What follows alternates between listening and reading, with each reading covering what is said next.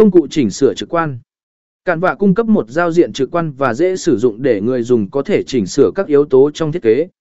Bạn có thể kéo và thả, thay đổi kích thước, xoay, thêm hiệu ứng và các lớp để tạo nên thiết kế đẹp mắt và chuyên nghiệp một cách dễ dàng. Chia sẻ và tải xuống.